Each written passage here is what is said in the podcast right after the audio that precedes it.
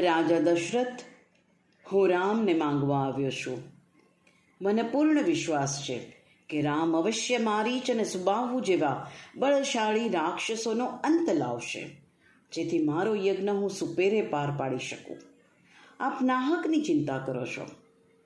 મહર્ષિ વિશ્વામિત્રના વચનો સાંભળીને રાજા દશરથનો જાણે કે શ્વાસ જ થંભી ગયો. મનમાં મૂંઝવણનો ડૂમો બાજી ગયો. આંખમાં ધસી આવેલા અશ્રુને માંડ રોક્યા, પણ વિચારોનો વંટોળ નહોતો રોકાઈ રહ્યો. મારીચ અને સુબાહુ, મહામાયાવી અને અતિ ભયંકર રાક્ષસો. મારો સુકુમાર રામ એમની સામે વાત ભીડશે વિશ્વામિત્રના વિશ્વાસ સામે દશરથનું મન જંગે ચડ્યું. એમને સમજાતું નહોતું કે જેની ઉંમર હજી તો સોળ વર્ષની પણ નથી થઈ જેને મૂછનો દોરોય નથી ફૂટ્યો, જેણે યુદ્ધના મેદાનમાં પગ પણ નથી મૂક્યો. એવો બિન અનુભવી બાળક સમાન કોમળ રામ યુદ્ધ વિશારદ મહામાયાવી અને અતિ ક્રૂર મારીચ અને સુબાહુ જેવા રાક્ષસો સામે કેવી રીતે લડશે? રાજા દશરથના મનમાં ઉછળતી અનેક શંકા, કુશંકા અને ચિંતા રાજગુરુ વસિષ્ઠના મન સુધી બરાબર પહોંચી રહી હતી. એ તો જો કે વગર ગીતે બધું જ સમજતા હતા. રામને ગુરુકુળ મોકલતી વખતે રાજા દશરથની ઉદ્વિગ્નતાના તેઓ સાક્ષી બન્યા હતા. રાજા દશરથ જ્ઞાની હતા. જાણતા હતા કે વિદ્યા વિધાતા સમાન છે. વિદ્યા જ ધર્મનું મૂળ છે. વિદ્યા થકી વ્યક્તિ ધારે તો પોતાની ભાગ્યરેખા પણ બદલી શકે. એટલે જ પ્રત્યેક વ્યક્તિના જીવનમાં બાલ્યાવસ્થાથી જ વિદ્યા અને વિદ્યાલયને પ્રાથમિકતા આપવામાં આવે છે. પરંતુ સઘળું સમજતા હોવા છતાં, રામને ગુરુકુળ મોકલતી વખતે દશરથ જેવા જ્ઞાનીનું મન પણ વિચલિત થઈ ગયું હતું. ગુરુકુળમાં, એટલે કે રાજગુરુ વસિષ્ઠના આશ્રમમાં, રાજમહેલની બધી જ સુખ, સુવિધા, સગવડ ભૂલીને વિદ્યા પ્રાપ્ત કરવા એક સામાન્ય વ્યક્તિની જેમ જીવન વ્યતીત કરવાનું. મખમલના પોચા પોચા ગાદી તકિયાનું સુખ ભૂલીને જમીન પર કુશા પાથરીને સૂવાનું. ગુરુ અને ગુરુ પત્નીની સેવા શુશ્રૂષા કરવાની. રસોઈ માટે લાકડા કાપવાના, ગુરુ માટે ભિક્ષા માગવાની. તડકા છાયાની પરવા કર્યા વગર ગુરુના ચિંધેલા સઘળા કાર્યો કરવાના. ગુરુ માતાની આજ્ઞા શિરોમાન્ય રાખવામાં ક્યાંય પાછી પાની નહીં કરવાની.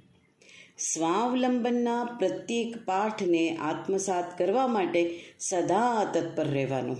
ટૂંકમાં ગુરુની દરેક આજ્ઞાનું અને આશ્રમના દરેક નિયમોનું ચુસ્તપણે પાલન કરવાનું. આટલું સાંભળીને રાજા દશરથે રામને છાતી સરસો ચાંપી દીધો હતો. મારો પ્રિય રામ, તપસ્વી જેવું આકરું જીવન કેવી રીતે જીવશે? એ વિચાર માત્રથી એમનું હૃદય કંપી ઉઠ્યું હતું. ત્યારે પણ રાજગુરુ વસિષ્ઠે એમને બહુ સમજાવવા પડ્યા હતા. આજે પણ એમણે રાજાને સમજાવવાના હતા. રાજગુરુ વશિષ્ઠે પોતાના પ્રયાસ આદર્યા. રાજન, સિંહના બચ્ચાને શિકારનો વળી કેવો હોય? અને આમે યુદ્ધ કરવું હોય તો ક્ષત્રિયનો ધર્મ કહેવાય. રામે જે વિદ્યા પ્રાપ્ત કરી છે, એની પર ભરોસો રાખીને એના વિજય પ્રસ્થાનનો માર્ગ મોકળો કરો. વિશ્વામિત્રની માંગણી પૂર્ણ કરવી એટલે પુત્ર રામને વિશ્વ કલ્યાણના માર્ગે અગ્રેસર કરવો. તમે મહર્ષિ વિશ્વામિત્રનું સ્વાગત કર્યું ત્યારે જ વચન આપી ચૂક્યા છો કે તેઓની માંગણી તમે અવશ્ય પૂર્ણ કરશો. ઈક્ષ્વાકુ કુળમાં પ્રતિજ્ઞા પાલન સર્વોપરી છે રાજન યાદ છે ને? વચનબદ્ધતા નિભાવવાની વાત કરી રાજગુરુ વસિષ્ઠે જાણે કે બ્રહ્માસ્ત્ર ચલાવ્યું.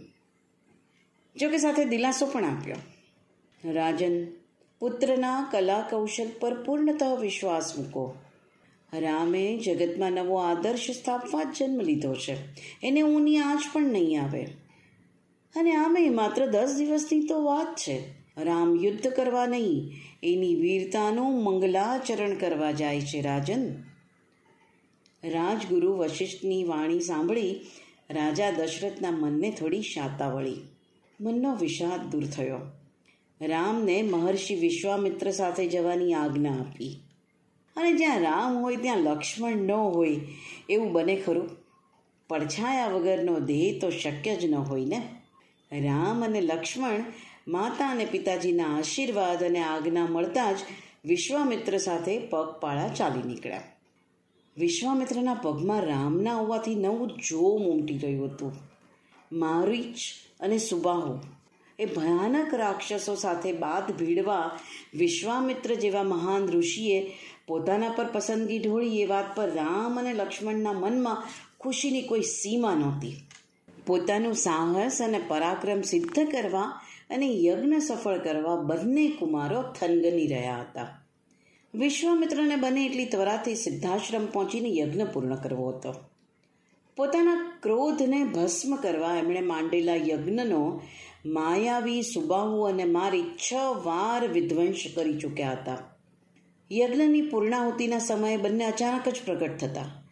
પોતાની માયા શક્તિથી આકાશમાંથી હાડકાં અને રુધિરનો વરસાદ કરતા. વિશ્વામિત્ર ક્રોધને ભસ્મ કરવા યજ્ઞ માંડી બેઠા હોવાથી પોતાનું સામર્થ્ય કે પરાક્રમ રાક્ષસો પર અજમાવી ન શકતા. અને આમી આવા મોટા ગજાના માયાવી રાક્ષસોને પડકારવા એ કોઈ કાચા પોચાનું કામ નહોતું. એટલે એમની નજરોમાં રામ એકમાત્ર એવી વ્યક્તિ હતી જે આવા રાક્ષસોનો વધ કરવા સમર્થ હતી. જો કે અન્ય ઋષિઓને આ વાત પર વિશ્વાસ નહોતો. યોદ્ધા રૂપે રામનું નામ આ પહેલાં કોઈએ સાંભળ્યું નહોતું. પણ જગત ક્યાં જાણતું હતું કે રામના રૂપમાં શ્રી હરિ વિષ્ણુ માનવ દેહ રૂપે ધરતી પર અવતરી ચૂક્યા છે. જે મારીચથી શરૂ કરીને રાક્ષસ રાજ રાવણ સુધી પહોંચવાના છે અને સમગ્ર દૈત્યકુળનો નાશ કરવાના છે. વિશ્વામિત્ર સાથે આરંભાયેલી પગપાળા યાત્રાનો પહેલો પડાવ આવ્યો સરયુ નદીના કિનારે. ખળખળ વહેતી નદીના કિનારે વિશ્વામિત્રએ રામ લક્ષ્મણને બલા અને અતિબલા નામની વિદ્યા પ્રદાન કરી.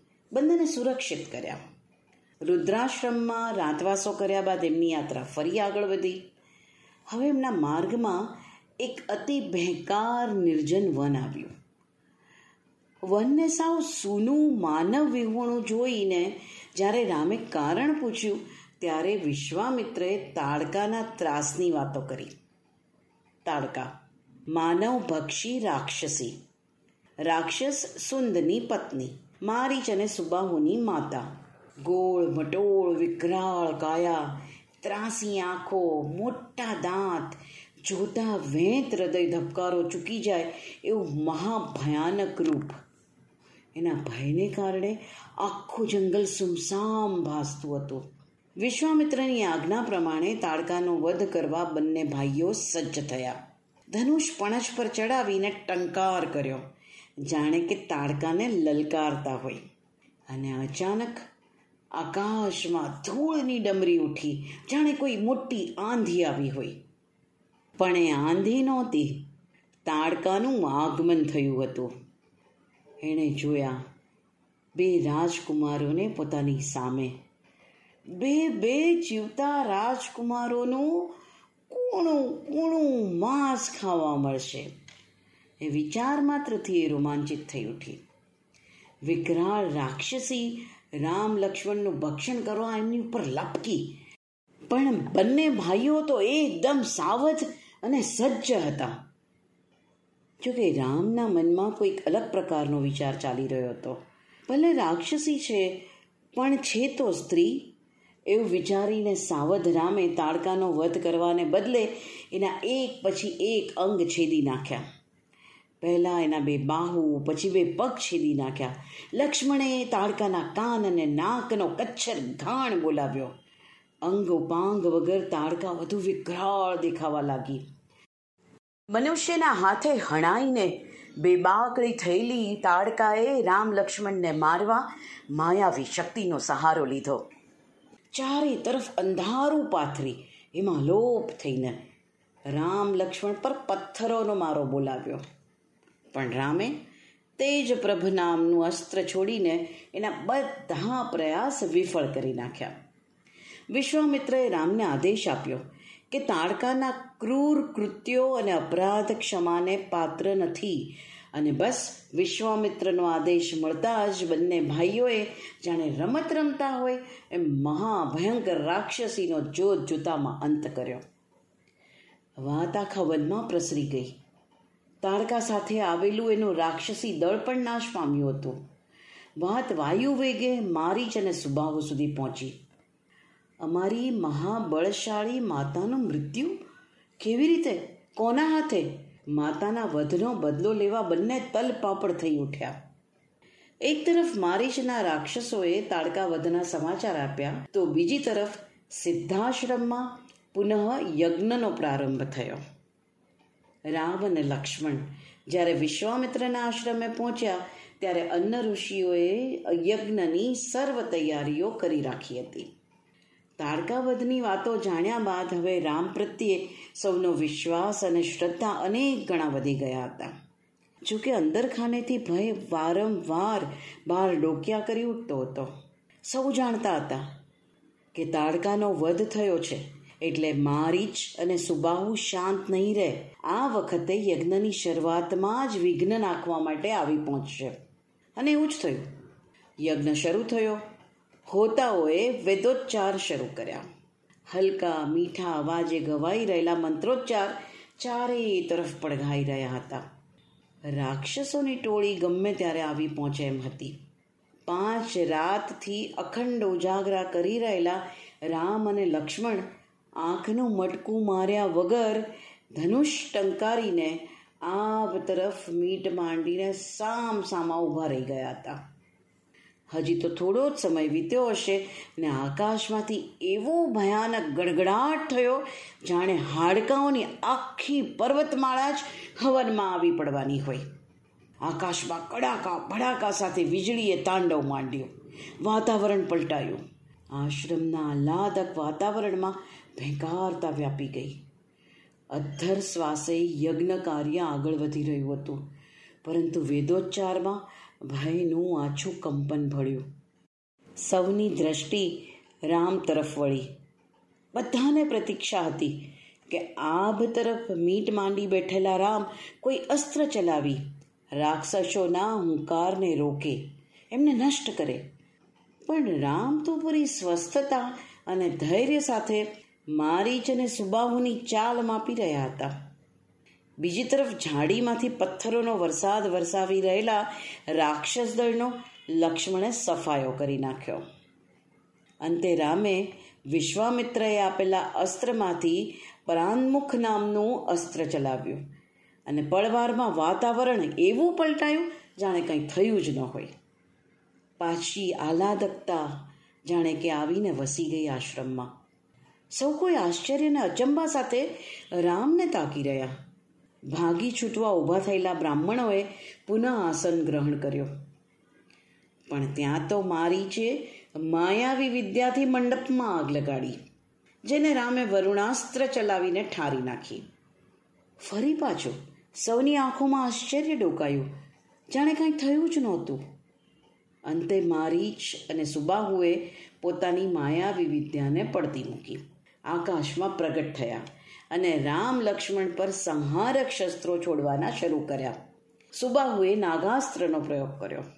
પરંતુ રામ સામે નાગાસ્ત્ર પણ ટકી ન શક્યું. એ મારીચ પર શિતેશુ નામનું માનવાસ્ત્ર છોડ્યું. જેમ ગરુડ વિષધર નાગને ચાંચમાં લઈને દૂર ફંગોળે, એવી જ રીતે રામે અભિમંત્રિત કરેલું શિતેશુ મારીચને મરણતોલ કરીને દૂરની દિશામાં ફંગોળી ગયું. બ્રાહ્મણ સમુદાય હર્ષથી નાચી ઉઠ્યો. લક્ષ્મણે રહ્યા સયા રાક્ષસગણ પર પ્રથમ સંમોહનાસ્ત્રનો પ્રયોગ કર્યો અને પછી અર્ધ બેભાન જેવી અવસ્થામાં સરી પડેલા રાક્ષસોનો નિરાતે સંહાર કર્યો. ભાઈ મારીશની દુર્દશા જોઈને સુબાહુ ભાગ્યો, પરંતુ રામના બાણથી એ ન બચી શક્યો. ભયંકર ચિત્કાર સાથે ધરાશાયી થયેલા સુબાહુને જોઈને વિશ્વામિત્રના આંખમાં હર્ષના અશ્રુ ધસી આવ્યા. રામને કારણે એમની વર્ષોની તપસ્યા આજે સિદ્ધ થઈ હતી. યજ્ઞની પૂર્ણાહુતિ નિર્વિઘ્ને પાર પડી. વિશ્વામિત્રના હૃદયમાંથી આશીર્વાદની ધ્વનિ ગુંજી ઉઠી. વિશ્વ કલ્યાણનો માર્ગ પ્રશસ્ત કરો રામ. સમગ્ર સંસારમાં તમારી જય હો. અને આખો સિદ્ધાશ્રમ મંગલનાદ અને જયઘોષથી ગુંજી ઉઠ્યો. રામનો જય હો! લક્ષ્મણનો જય હો! જય હો! જય હો! જય હો!